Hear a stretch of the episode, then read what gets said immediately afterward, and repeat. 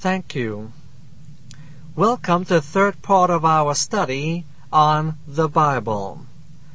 And we're doing this study in four major areas, and so far we have covered the first two of these four major areas. We've discussed the terminology of the scriptures. Then uh, we've talked about the various attitudes towards the Bible that men have had through history and has continued to some degree to our present time. With this broadcast, I want to go on to a third major segment of our study on the Bible, and that is to deal with the wonders of the Bible. The wonders of the Bible. And the wonders of the Bible can be seen in four ways. The first way is its formation. Because the formation of the Bible shows diversity in unity. For example, the time period between the writing of the first book and the writing of the second book was approximately 1,600 years. Just think. It was written over a period of 1,600 years. And yet, in spite of it, you do not find one section contradicting the other. Furthermore, the total number of authors was 40 different authors. God used 40 different men to write the books of the scriptures. Furthermore, there was a total of 66 books. Since some of these men wrote more than one, the 66 books of the Bible were written by 40 different authors over a period of 1,600 years. Now, Here's a test case.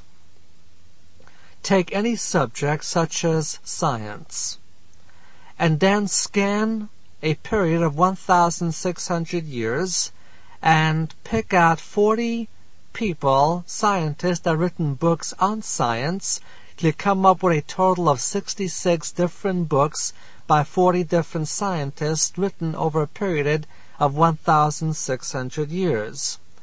Would you come out with any real unity?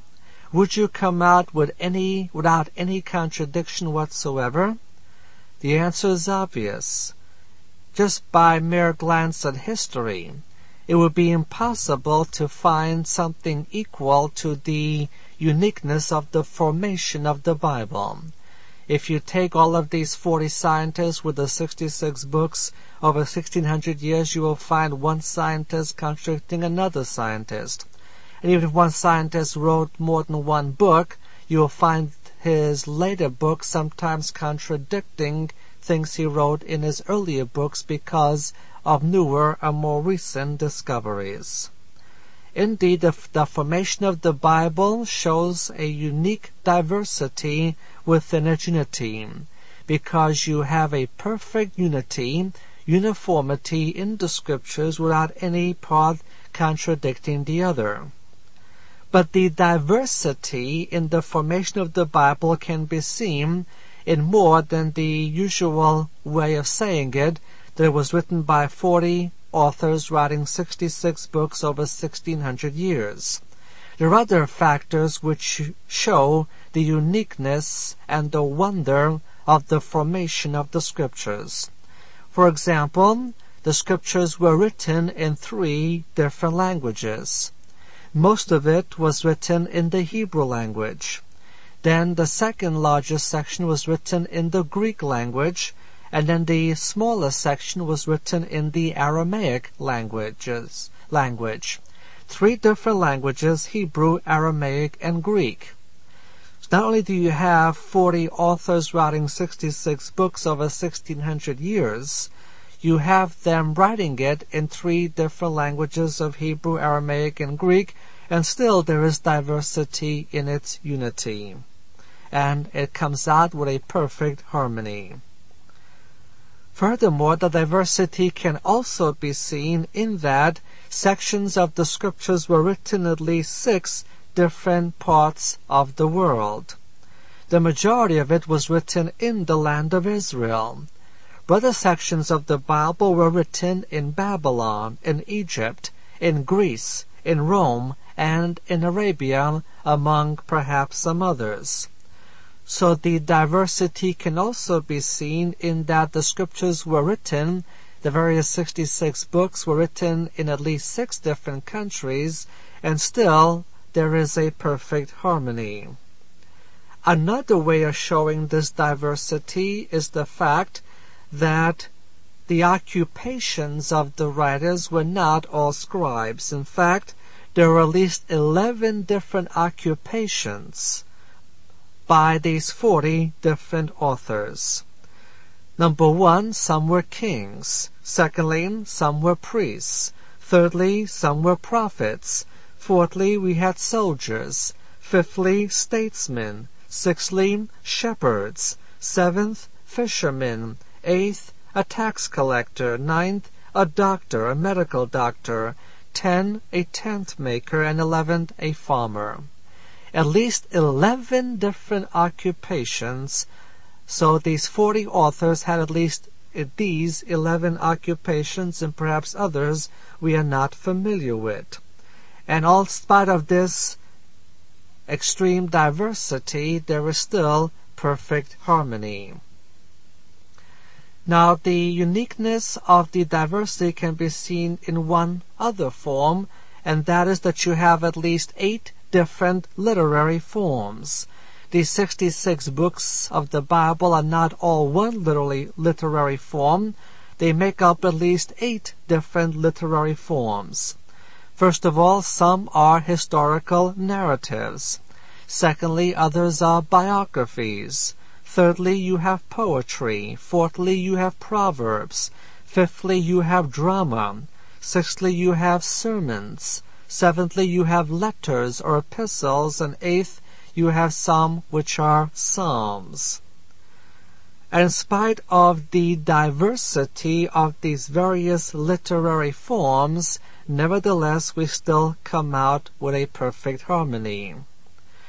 So the first way that we see the wonders of the Bible is in its formation, in that there is this tremendous diversity by virtue of the fact that was written over a period of 1,600 years by 40 different writers, writing 66 books in three different languages in six different countries, coming out of 11 different occupations and writing in eight different literary forms and yet producing an absolute perfect harmony which is impossible with any other book. The second way by which we see the wonders of the Bible is in its preservation. And the preservation is seen in two ways. Number one, the text itself has remained intact. People will sometimes ask, how do we know that we have the original scriptures?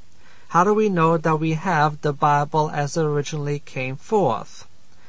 And God has chosen to preserve for us numerous Greek texts, and so by virtue of the existence of these many Greek texts, we have clearly can we can uh, define clearly exactly what the original Greek New Testament was. As for the Old Testament, we do not have anywhere near the manuscripts that we have of the Greek New Testament. But to show you that the text itself has remained intact, let me point out one very important fact.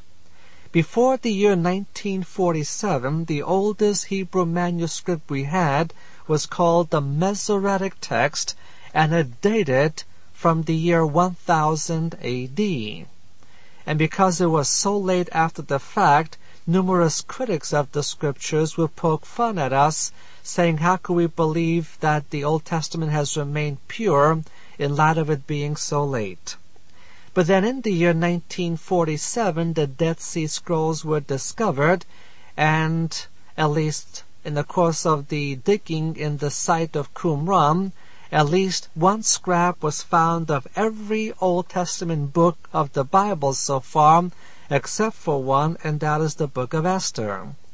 And when one compares the Hebrew of the Dead Sea Scrolls, which date from between the year 100 BC and 100 AD, and the Hebrew text of the Masoretic scroll, although the Masoretic text and the Dead Sea Scrolls are a good 1,000 years apart from each other, there's virtually no variation.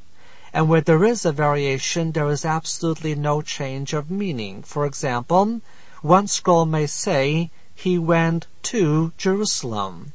The other scroll may say, He went unto Jerusalem. That's how slight a variation there is between the two texts. Other words, the meaning has not changed because the meaning has remained the same.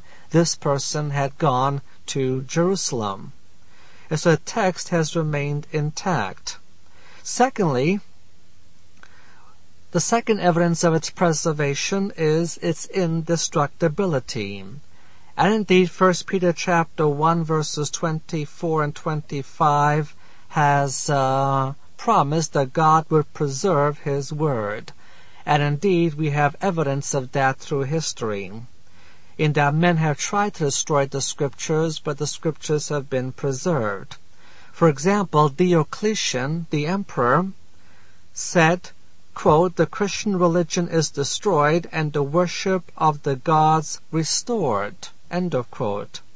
Only ten years later, Emperor Constantine made Christianity the state religion. The French philosopher Voltaire stated, Fifty years from now the world will hear no more about the Bible. For exactly 50 years later, the Geneva Bible Society bought the very press Voltaire used to print his statements, and they used it to print more Bibles. So these are clear evidences that the Bible has remained indestructible by virtue of God's preversing and per- persevering and preserving power. Our time is up, so pick it up right here on our next broadcast. Until then, we bid you shalom.